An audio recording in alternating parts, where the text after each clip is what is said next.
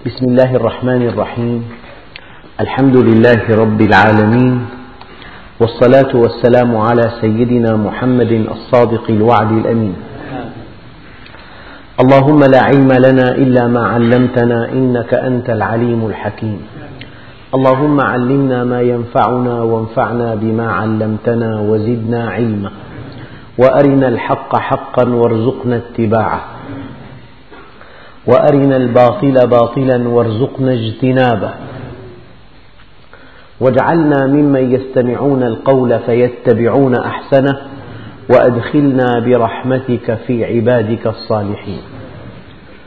أيها الإخوة الكرام مع الدرس الثامن والأخير من سورة الجن ومع الآية الثانية والعشرين وهي قوله تعالى قل إني لن يجيرني من الله أحد ولن أجد من دونه ملتحدا. الآية التي قبلها قل إنما أدعو ربي ولا أشرك به أحدا. لو أنني أشركت واتبعت أهواءكم وداهنتكم لن يجيرني من الله أحد. أضرب لكم مثلا. أو أروي لكم قصة مختصرة جرت بين والي البصرة وقد جاءه كتاب من يزيد يأمره بأمر لا يرضي الله عز وجل. وكان عنده الحسن البصري وقع في حيرة من أمره. إن نفذ أمر يزيد أغضب الله عز وجل. وإن لم يعبأ بأمر يزيد أغضب يزيد وربما عزله. فقال للحسن البصري ماذا أفعل؟ قال له كلمة والله ينبغي أن تكون أمام كل واحد منا وأمام كل مسلم وأمام كل مؤمن. قال له الحسن البصري إن الله يمنعك من يزيد ولكن يزيد لا يمنعك من الله. قل إني لن يجيرني من الله أحد. من منا يملك سيولة دمه؟ من؟ في أية لحظة يتجمد الدم في عروقه؟ من منا يمنع عنه خثرة, خثرة الدم في الدماغ؟ من منا يملك دوام عمل صمامات قلبه؟ من منا يملك دوام عمل كليتيه؟ من منا يملك دوام عمل كبده؟ من منا يملك أن يبقى عقله في رأسه؟ من؟ من منا يملك ألا يخسر أحد أعضائه في ثانية واحدة؟ نحن في قبضة الله. لن يجيرك من الله أحد. اذهب أينما شئت. كل مكان في العالم له أدوية خاصة. كل بلد بحسب ظروفه لله عز وجل أدوية خاصة يؤدب بها عباده في كل بلد. فلو أن الإنسان انتقل من بلد إلى بلد لينجو من تأديب الله الله معه أينما كان. لا منجى منك إلا إليك. لا ملجأ من الله إلا أن تتوب إليه. لا ملجأ من الله إلا أن تصطلح معه. لا ملجأ من الله إلا أن تطيعه. يجب أن تخاف منه وأن تفر إليه. يجب أن تتحصن به منه به منه بطاعته من عذابه. قل إني لن يجيرني من الله أحد. والقصص على هذه الآية لا تعد ولا تحصى.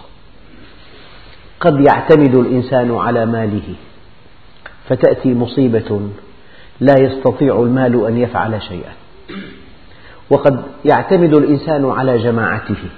فتأتي مصيبة لا يستطيع من حوله أن يفعلوا معه شيئا. وقد تأتي مصيبة وقد يعتمد الإنسان على مكانته. وفي مكان ما وفي ظرف دقيق لا تنفعه مكانته. وقد يعتمد, يعتمد الإنسان على علمه. وفي لحظة ما يحجب الله عنه علمه فيرتكب حماقة ما بعدها حماقة. فأي شيء تعتمد عليه من دون الله لن ينجيك من عذاب الله.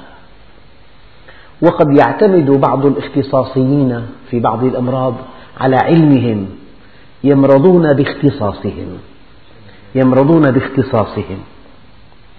وقد يعتمد المحامون على سعة اطلاعهم في القانون فقد يخترون دعوى وهم أرباب في هذا الاختصاص. لمجرد أن تعتمد على غير الله لن تنجو من عذابه. نحن في قبضة الله. شعور المؤمن أنه مع أن الله عز وجل على كل شيء قدير.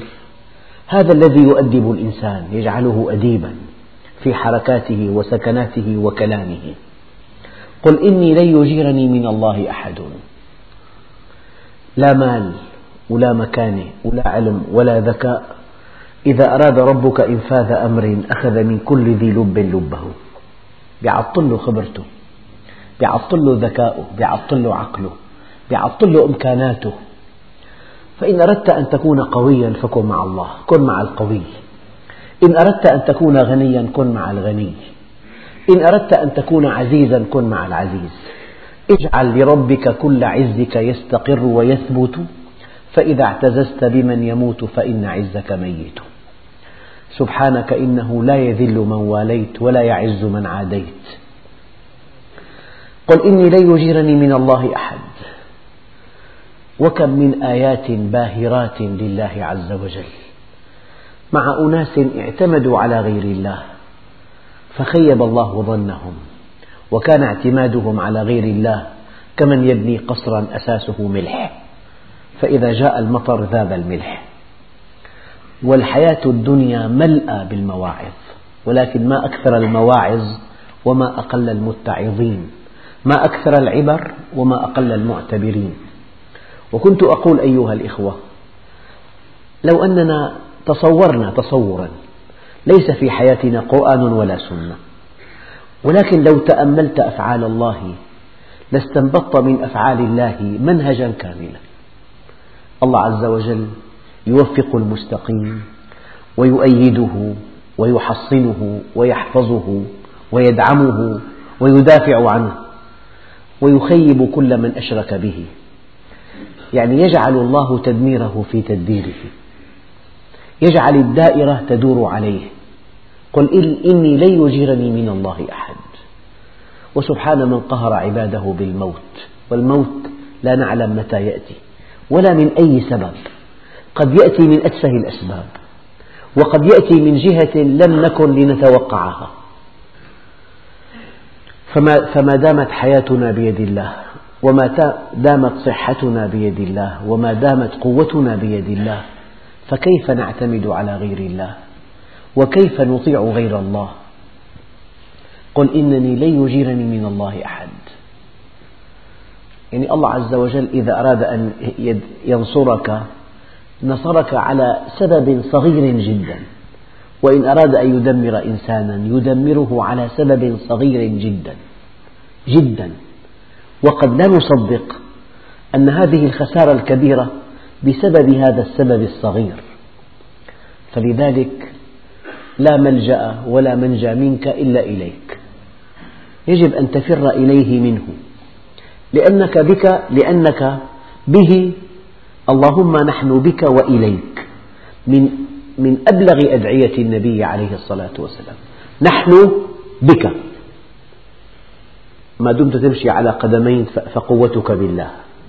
ما دام عقلك برأسك محترم. فاحترام الناس لك. لأن عقلك برأسك. لأن الله سمح لهذا العقل أن يعمل عملا صحيحا. فلو اختل العقل أقرب الناس إليك. يتوسط ليجعلك في مستشفى المجانين. أولادك زوجتك. فأنت محترم لأن العقل في الرأس. محترم لأنك تمشي على قدمين. فلو كان الإنسان طريح الفراش بعد عدة سنوات يتمنى أقرب الناس إليه أن يموت. ويسمعونه الكلمة بأذنه. الله يخفف عنا في أذنه. فأنت مكانتك تأتي من من استقامة عقلك. مكانتك تأتي من قوتك. مكانتك تأتي من أن الله سمح لك أن تكتسب رزقا وتنفق على من حولك. فلو ألجأك إليهم كم من أب يقف أمام ابنه ذليلا ليأكل يأخذ منه ما يأكل؟ كم من رجل كان غنيا افتقر وصار يتمنى أن يأخذ أقل دخل بالشهر؟ فربنا عز وجل يقول قل إني لن يجيرني من الله أحد. والله عز وجل يعني الوسائل التي آه، قد تعالج بها لا تعد ولا تحصى. يعني ماذا أقول لكم؟ بالجسم وحده في مئات ألوف بل عشرات مئات الألوف الأجهزة والخلايا والأعضاء لو أصابها خلل بسيط لو أن قناة الدمع سدت أنت مضطر أن تمسك منديلا وتمسح دمعك الذي يفيض على خدك طوال النهار والليل إلى أن يحفر الدمع أخدودا في الخد. ماذا حصل؟ قناة من أدق القنوات انسدت. لو أصبح في العين خللا تنسى كل شيء. لو أصبح في الحركة بطئا تنسى كل شيء. لو شعرت بشعور لم تكن تشعر به من قبل لنسيت كل شيء. فقل لن يجيرني من الله أحد. وكل إنسان يتحرك بالحياة حركة مع المعصية وهو قوي شديد صحيح البنية. هذا اسمه استدراج من الله عز وجل. إذا رأيت الله يتابع نعم نعم نعمه عليك وأنت تعصيه فاحذره. هذا استدراج. سنستدرجهم من حيث لا يعلمون. وأملي لهم إن كيدي متين. والمتانة باللغة أيها الإخوة صفة توصف بها قوى الشد. والقساوة تقاوم قوى الضغط. الصفة التي تقاوم قوى الشد المتانة حبال الفولاذ أمتن عنصر. والألماس أقسى عنصر فالقساوة مقاومة قوى الضغط والمتانة مقاومة قوى الشد. فربنا قال إن كيدي متين يعني الإنسان مربوط بحبل والحبل مرخى. فالإنسان لجهله يتوهم أنه طليق. في أي لحظة يشد الحبل ومهما يعني تحرك لن ينقطع الحبل. الحبل متين جدا إن كيدي متين. هذه الرؤية أيها الإخوة يجب أن تكون مستمرة لأن هذه الرؤية تحملك على طاعة الله تحملك على أن تكون كاملا تحملك على أن تتصل بالله أن ترى ضعفك كمالك في ضعفك. ما لي سوى فقري إليك فبالافتقار إليك فقري أدفع. ما لي سوى قرعي لبابك حيلة فإذا رددت فأي باب أقرع. إن أردت أن تكون أغنى الناس فكن بما في يدي الله أوثق منك بما في يديك. إن أردت أن تكون أقوى الناس فتوكل على الله. إن أردت أن تكون أكرم الناس فاتق الله. قل إني لن يجيرني من الله أحد. لا زوجة ولا ولد ولا أموال مكدسة في أكثر من جهة. هناك أناس يضعون في كل بلد رصيد كبير. قد تأتي مصيبة لن تنفعك كل هذه الأموال. وفي إنسان يقيم علاقات متينة جدا مع أقوياء ليشعر بالأمن. وفي لحظة واحدة لا ينفعه كل هؤلاء الأقوياء لحكمة يريدها الله عز وجل. يضعه في ظرف لا يستطيع أن يتصل بواحد منهم. هذا هذا هو التوحيد وهذا هو الدين. لن يجيرك من الله إلا أن تكون على منهجه. لن يجيرك من الله إلا أن تكون في طاعته. لن يجيرك من الله إلا أن تكون مقبلا عليه خاضعا لحكمه. الآن لو جاءك ضر من ينجيك قل إني لن يجيرني من الله أحد ولن أجد من دونه ملتحدا الملتحد الملجأ. لذلك النبي عليه الصلاة والسلام أوتي جوامع الكلم أوتي جوامع الكلم. وفي حديث مختصر قصير جدا يقول عليه الصلاة والسلام لا يخافن العبد إلا ذنبه ولا يرجون إلا ربه. الشيء الذي يسبب لك المتاعب هو الذنب فقط هو الذي يسبب كل المتاعب. أما كل قوى الأرض لن تستطيع أن تصل إليك إذا كان الله معك. كل القوى الشريرة لن تستطيع أن تنالك بأذى إذا كنت مع الله وكان الله معك. وأقرب الناس إليك قد يسبب لك من المتاعب ما لا يعد ولا يحصى إذا لم تكن مع الله. فهي المعادلة دقيقة جدا. يعني كن مع الله. كن مع الله ترى الله معك. واترك الكل وحاذر طمعك. وإذا أعطاك من يمنعه. ثم من يعطي إذا ما منعك؟ من يعطيك. من يرحمك إذا أبعدك الله عن رحمته؟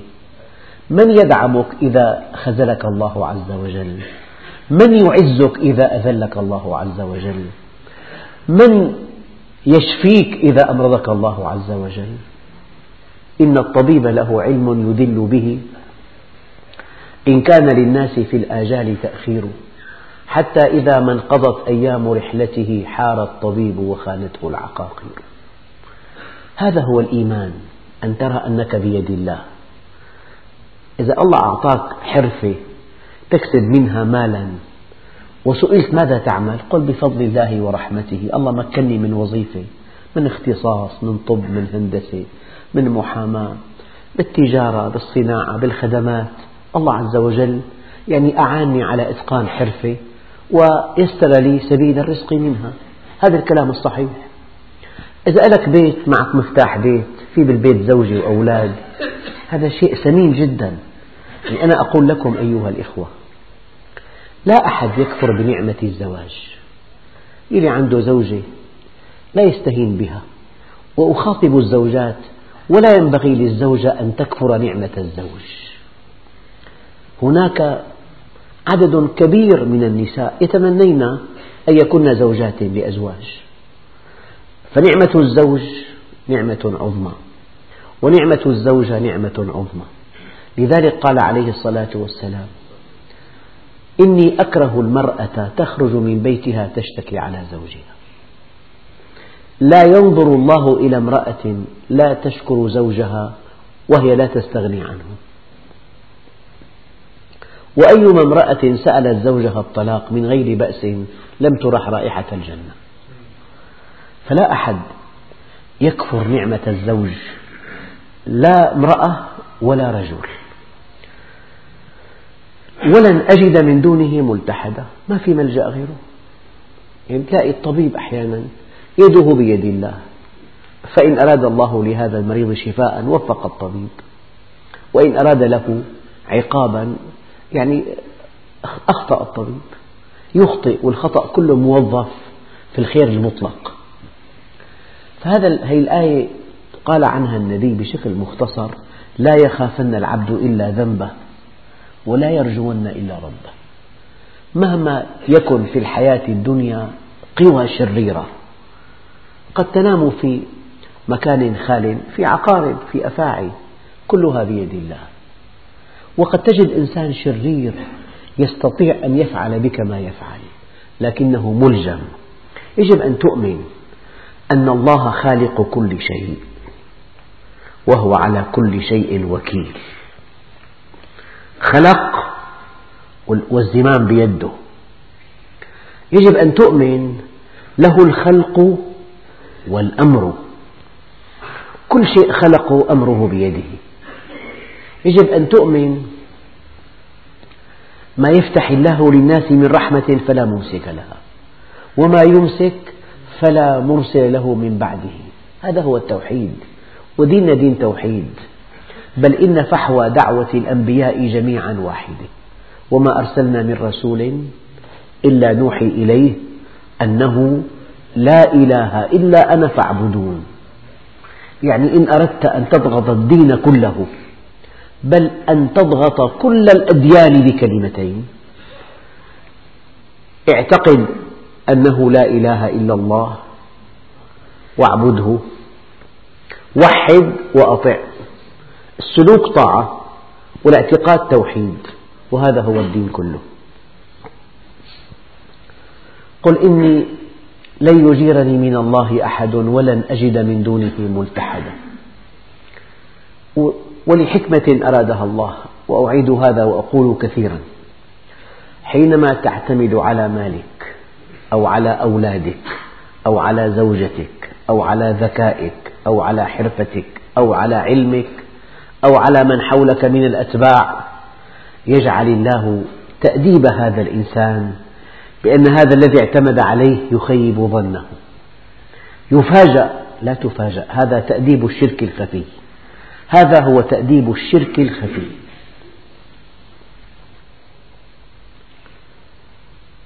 قل إني لن يجيرني من الله أحد ولن أجد من دونه ملتحدا إلا بلاغا. الحقيقة هذا الاستثناء ليس من هذه الآية من آية من قبل. آه، كما قال المفسرون قل إني لا أملك لكم ضرا ولا رشدا. وذكرت في الدرس الماضي لا أملك لكم ضرا ولا نفعا ولا غيا ولا رشدا. أربعة هن أربعة اختصرت في كلمتين. لا أملك لكم أن أضركم أنا بيد الله. ولا أملك لكم أن أنفعكم. الضر والنفع بيد الله. كما أني لا أملك لكم أن أضلكم ولا أن أهديكم. ليس عليك هداهم إنك لا تهدي من أحببت. لست عليهم بوكيل. لست عليهم بحفيظ. ذكر إنما أنت مذكر لست عليهم بمسيطر. طيب لك ما الذي أملك لكم؟ لا يملك لنا نفعا ولا ضرا ولا غيا ولا رشدا ولا رشدا أو رشد مصدر أيضا. أما الآية رشدا. طيب ما الذي يملك لنا؟ قال إلا بلاغا. هذا استثناء من هذه الآية. قل إني لا أملك لكم ضرا ولا رشدا إلا بلاغا من الله ورسالاته. أنا مهمتي التبليغ. مهمتي أن أبلغكم. أما الهدى بيدكم. الهدى قرار من اختياركم. أنتم تختارون الهدى أو غير الهدى؟ أنتم. أما أنا أبلغكم. إلا بلاغا من الله ورسالاته. فهذا البلاغ من الله. لذلك الأنبياء مؤيدون بالمعجزات مؤيدون بالوحي مؤيدون بالعصمة معصومون ويوحى إليهم ومعهم معجزات تؤكد أنهم أنبياء إلا بلاغا من الله ورسالاته. يعني الله عز وجل عن طريق الأنبياء يبلغنا أنه هو خالقنا هو خلقنا لنعبده والمصير إليه ثم أعطانا رسالة مفصلة افعل ولا تفعل. قال لك أنا موجود وهذا منهجي. لذلك تؤمن بالله وتتعرف إلى منهجه. لذلك بالكون تعرفه وبالشرع تعبده. في شيئين. يجب أن تعرفه وأن تعرف أمره. يجب أن تعرفه من خلال خلقه. أن تعرفه من خلال أفعاله. أن تعرفه من خلال كلامه. ثم عليك أن تطيعه من خلال تشريعه. إذا كما قلت في الخطبة اليوم لا شيء يعلو في حياة المؤمن على أن تعرف المنهج التفصيلي الذي جاء به النبي.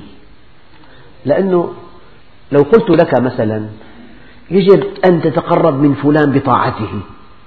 إيه، جيد. أين, أين أمره ونهيه؟ يعني هذا شيء يسموه تحصيل حاصل. ما لا يتم الواجب إلا به فهو واجب. ما لا يتم الفرض إلا به فهو فرض. ما لا تتم السنة إلا به فهو سنة. لو أنني قلت لواحد من الناس أطع الله يقول لك علمني أمره ونهيه حتى أطيعه. فشيء بديهي جدا إن استقرت حقيقة الإيمان في قلبك ماذا بقي عليك؟ أن تتعلم أمره ونهيه كي تطيعه فمن لوازم طاعة الله معرفة أمر الله.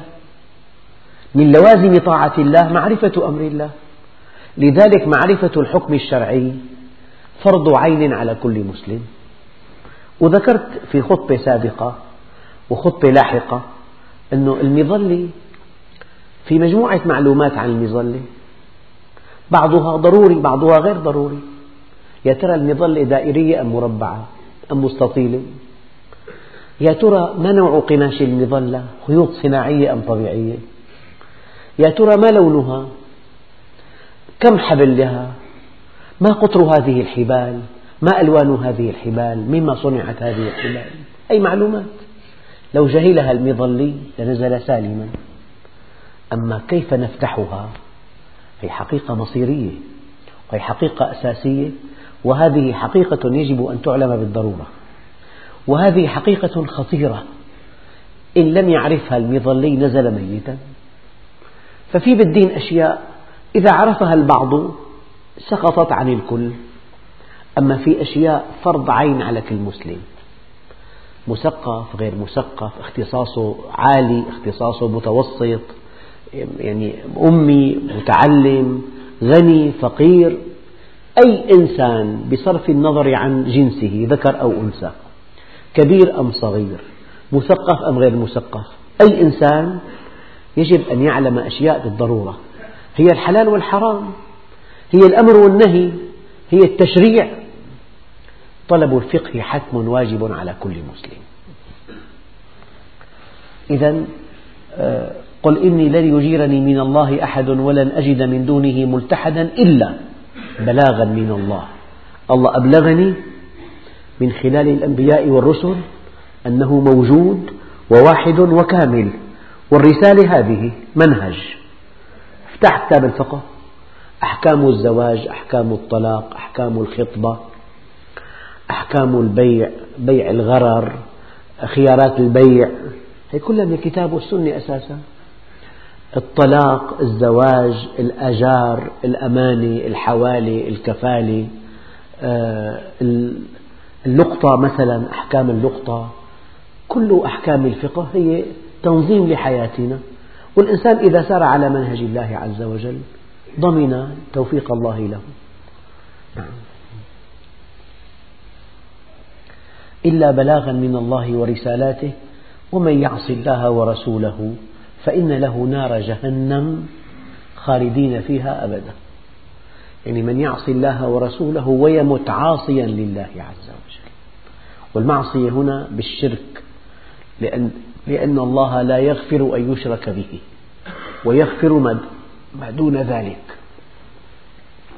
يعني مرة ضربت مثل يعني في فائدة من إعادته أنه إنسان له مبلغ كبير جدا بحلب. بالملايين. ويجب أن يكون في هذه المدينة الساعة الثانية عشر. وركب قطار.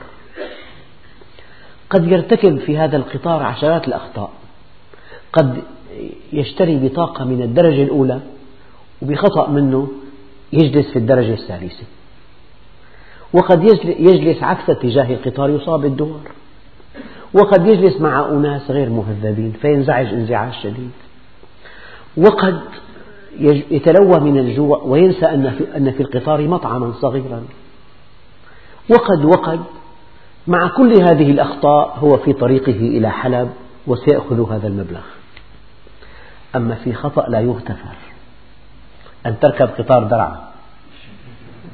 هذا الخطأ لا يغتفر. المبلغ بالشمال. مهما كان هذا القطار فخما ومريحا ومكيفا وله نوافذ تفتح أوتوماتيك أنت لازم تمشي باتجاه هدفك. فإن الله لا يغفر أن يشرك به أن تتجه إلى غيره أن تعبد غيره أن تعلق الأمل على غيره أن تخاف من غيره. إذا كنت بهذا الخط الطريق مسدود. ليس هناك مغفرة. أما إذا وحدته وتعرفت إليه إذا في أخطاء تغفر. تغفر مع المعالجة طبعا. الله بيعالج وبيغفر لك. فأكبر غلط أن تشرك بالله عز وجل. أن تتجه إلى غير الله. نعم. إلا بلاغا من الله ورسالاته ومن يعص الله ورسوله فإن له نار جهنم خالدين فيها أبدا. يعني أي إنسان يموت عاصيا ويموت مشركا فله نار جهنم خالدا فيها أبدا. يا ترى الإنسان إذا قرأ الآية بحس بخوف؟ الخوف من علامات العقلاء.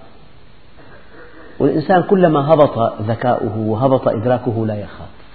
الدليل أحيانا الأخ الفلاح يأخذ ابنه الصغير عمره ثلاث سنوات إلى الحصيدة يضعه بين سنابل القمح. هذا قصة وقعت. قد يمشي إلى جانب هذا الطفل الصغير ثعبان مخيف طوله خمس أمتار.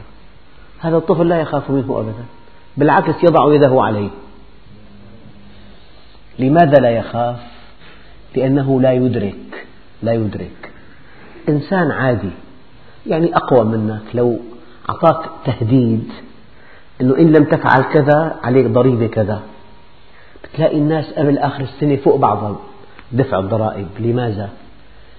لأن الذي أوعدهم بدفع غرامة كبيرة لا يرحمهم أحيانا. قرار قطعي. فتلاقي الناس لأنهم صدقوا. فكانوا زرافات ووحدانا. فالإنسان إذا يقول الله عز وجل ومن يعص الله ورسوله فإن له نار جهنم. هذا كلام مين؟ هذا كلام خالق الكون. أنت بتصدق إنسان مثلك بس أقوى منك. ولا تحيد عن أمره قيد أنملة وتعتقد أنه إذا قال فعل. لذلك الشيء الذي يدعو للعجب والأسف في آن واحد أن الناس ينضبطون مع إنسان ولا ينضبطون مع الواحد الديان. ينضبط مع مخلوق لأنه أقوى منك ولن تتفلت من قبضته انضباط تام يطبق الأمر بحذافيره التامة بأدق تفصيلاته. خوفا من العقاب. وهذا الإله العظيم. يعني درب التبابنة هي مجرتنا مجرتنا. تقريبا في مليون مليون مجرة بالكون. وهي معلومات قديمة. مجرتنا مجرة متوسطة. فيها نقطة نقطة واحدة هي المجموعة الشمسية. إذا كبرناها فيها 13 ساعة ضوئية المجموعة الشمسية. من من شهر تقريبا أرسلوا مركبة للمشتري. هكذا قالوا في الأخبار سوف تسير إلى هذا الكوكب سبع سنوات. بسرعة أربعين ألف ميل بالساعة. يعني ستين ألف كيلومتر. الطائرات النفاثة تسعمئة كيلو سرعتها. أسرع الطائرات الركاب 900 800 700 600 تقريبا. فالطائرة 600 ل 900 هي أعلى شيء 900 أربعين ألف ميل بالساعة ستين ألف ميل بالساعة. سبع سنوات ولا زلنا في نقطة على درب التبابين بنقطة. والمشتري كوكب ليس بعيد في نبتون وبلوتو أبعد. فخالق هذا الكون يقول لك ومن يعص الله ورسوله فإن له نار جهنم. بتخاف من إنسان يعني أقوى منك بقليل أعطاك أمر بتنفذه بحذافيره. ولا تنسى ولا تخف من خالق الأكوان. حتى إذا رأوا ما يوعدون. دائما في وعد ووعيد وهناك تأويل لهذا الوعد والوعيد. وعد ووعيد. وعد بالخير. ووعيد بالعقاب. وبعد الوعد والوعيد هناك تنفيذ الوعد والوعيد. فالعقلاء يصدقون الوعد والوعيد والأغبياء يخافون بعيونهم فقط. الحيوان يخاف بعينه. مثلا لو أن, لو أن دابة تسير في طريق والطريق بعد كذا ساعة مغلق. مهما أسمعت أن الطريق مغلق تم ماشي. بتلاقي حفرة كبيرة بتوقف. تقف عند الحفرة. أما الإنسان الطريق مغلق ما بيكمل. بيتعامل مع الفكر بيتعامل مع الكلام. فكل إنسان يتعامل مع الفكر والكلام والتنبيه والبيان. إنسان عاقل. وكل إنسان لا يخاف إلا بعينه. الأيام إنسان متى يقتنع أن الدخان مضر؟ حينما يصاب بالسرطان. والله الله يلعنها. لا يجب أن تصدق الأطباء قبل, قبل أن تصاب بمرض. وأنت صحيح معافى. يجب أن تصدق. كل إنسان يتعامل مع مع الخطر مباشرة إنسان معطل عقله. وكل إنسان يتعامل مع الحقائق البيانية إنسان ذكي وعاقل ومن أرقى مستوى. يعني مرة ضربت مثل. راكب دراجة. طبعا الطريق الهابط مريح جدا له مريح راحة كبيرة جدا والطريق الصاعد متعب جدا له راكب الدراجة مو النارية اليدوية. فلأنه راكب دراجة لقى طريق نازل معبد على أطرافه حدائق وطريق صاعد غير معبد كله آكام وحفرات وحفر وغبار مكتوب لوحة ينتهي هذا الطريق الصاعد بقصر منيف فيه كل شيء وينتهي هذا الطريق الهابط بحفرة فيها وحوش مفترسة. تمتحن إنسان عقله إذا كان عطل عقله رأى النزول أريح ينزل. معظم الناس هكذا.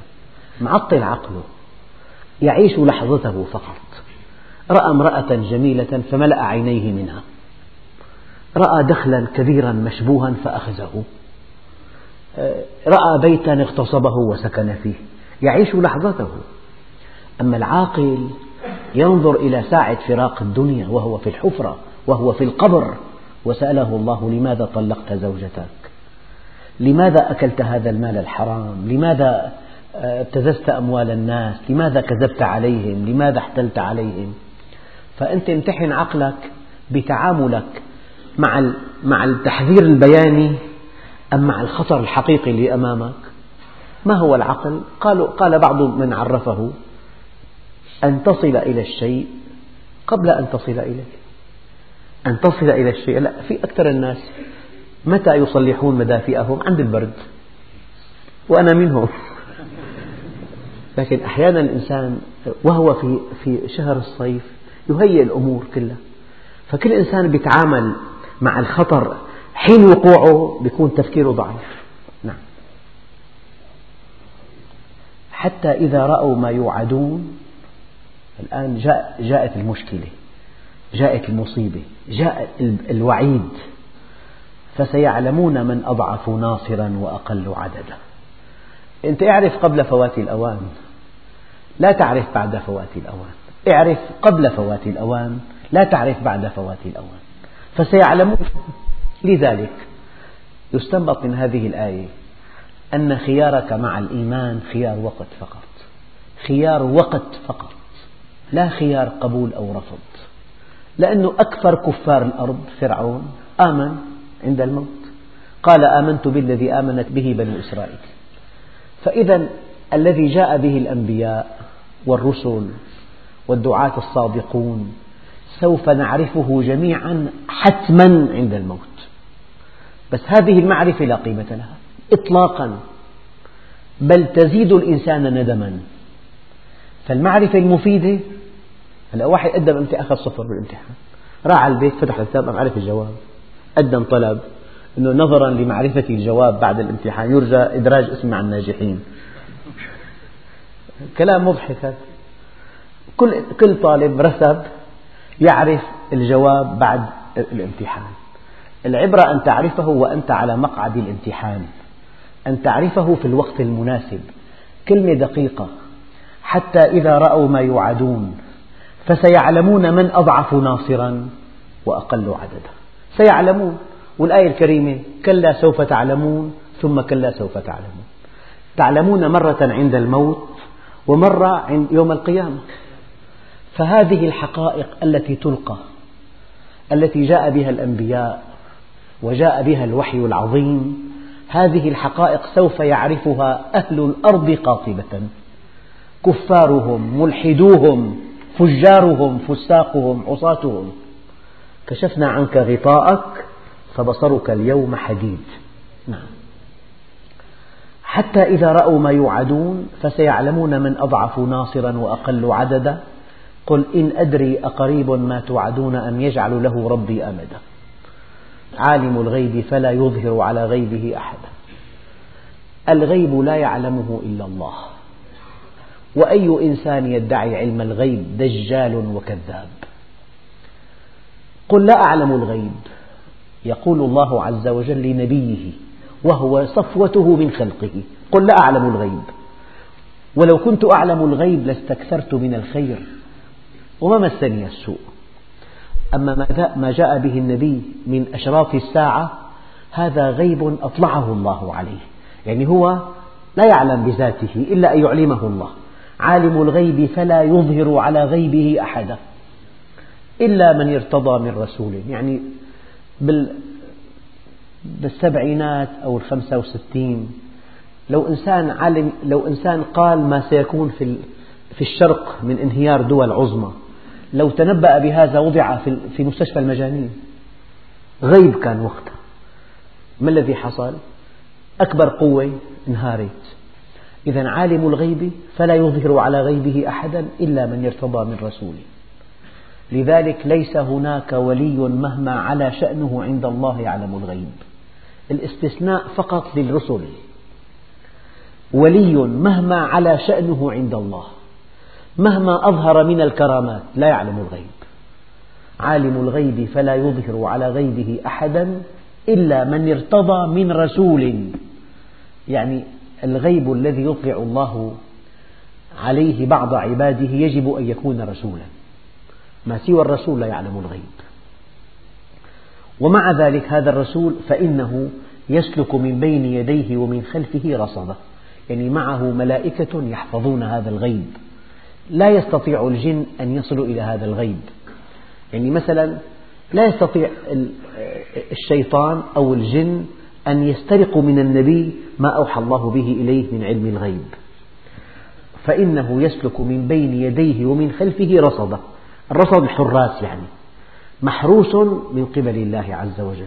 يعني إذا واحد واضع أسئلة لن يستطيع أحد أن يأخذ منه الأسئلة. أيام يخص تخص الأسئلة بإنسان يضعها للامتحانات العامة. بس لا يستطيع أحد أن يستدرجه لأخذ هذا السؤال. ليعلم النبي عليه الصلاة والسلام ليس وحده هو الرسول. ليعلم أن قد أبلغوا رسالات ربهم. يعني هو نبي من الأنبياء. هناك أنبياء بلغوا الرسالة وأدوا الأمانة. وأحاط بما لديهم وأحصى كل شيء عددا الإحصاء أعظم من العد. لقد, عد لقد أحصاهم وعدهم عدا إذا قلنا كم أخ حاضر؟ مثلا مية. طيب كم أخ مثلا متزوج؟ كم أخ غير متزوج؟ كم أخ بيته بعيد؟ كم أخ مطبق ما يسمع؟ هي بدها إحصاء صارت. العد سهل أما الإحصاء يحتاج إلى دراسات تفصيلية عميقة جدا. فربنا عز وجل عدهم وأحصاهم ليعلم أن قد أبلغوا رسالات ربهم هؤلاء الأنبياء أدوا الرسالة. وكل واحد منكم يعني أقول لكم كلاما دقيقا وفي مسؤولية كبيرة كل واحد منكم سمع الحق صار مسؤول عند الله عز وجل. لأن الله عز وجل أخبرنا عن طريق النبي بلغوا عني ولو آية. أنت سمعت آية سمعت حديث درس تأثرت تأثر بالغ منه. أهديت شريطه لأخ صديق لعل هذا الشريط سبب هدايته. تأثرت من درس عمموا الدرس. سمعت آية فسرها للناس سمعت حديث بينه للناس. هذا هذا أداء الرسالة. وكل واحد منا يجب أن يكون داعية إلى الله في حدود ما يعلم ومع من يعلم ومع من يعرف. الحد الأدنى في حدود ما يعلم يلي سمعه ومع من يعرف خاصة نفسه. أما الدعاة الكبار لهم دعوة عامة كبيرة جدا. أما أنت كمستمع كطالب علم أنت مكلف أن تنقل هذا العلم إلى أخص الناس إليك أقرب الناس إليك إلى خاصة نفسك. يعني أولادك زوجتك أولاد عمك عمومك أخوالك من معك في العمل من زملائك مثلا جيرانك هؤلاء هذول خاصة الناس. يعلم النبي عليه الصلاة والسلام ولهذه الآية تفسيرات كثيرة عدة تفاسير. هذا أوجهها ليعلم النبي أنه ليس وحده هو النبي وليس وحده هو الرسول وليس وحده هو المبلغ ليعلم أن قد أبلغوا رسالات ربهم وأحاط بما لديهم وأحصى كل شيء عددا. الله أحاط الله عز وجل يحيط بالإنسان يحيط بكلامه يحيط بنيته يحيط بهدفه البعيد. يحيط ببواعثه الخفية. الله يعلم كل شيء. يعلم السر وأخفى. يعلم جهرك ويعلم سرك ويعلم ما خفي عنك. يعلم جهرك ويعلم سرك ويعلم ما خفي عنك. هذا شيء دقيق جدا. لذلك علم ما كان وعلم ما يكون وعلم ما لم يكن لو كان كيف كان يكون. والحمد لله رب العالمين.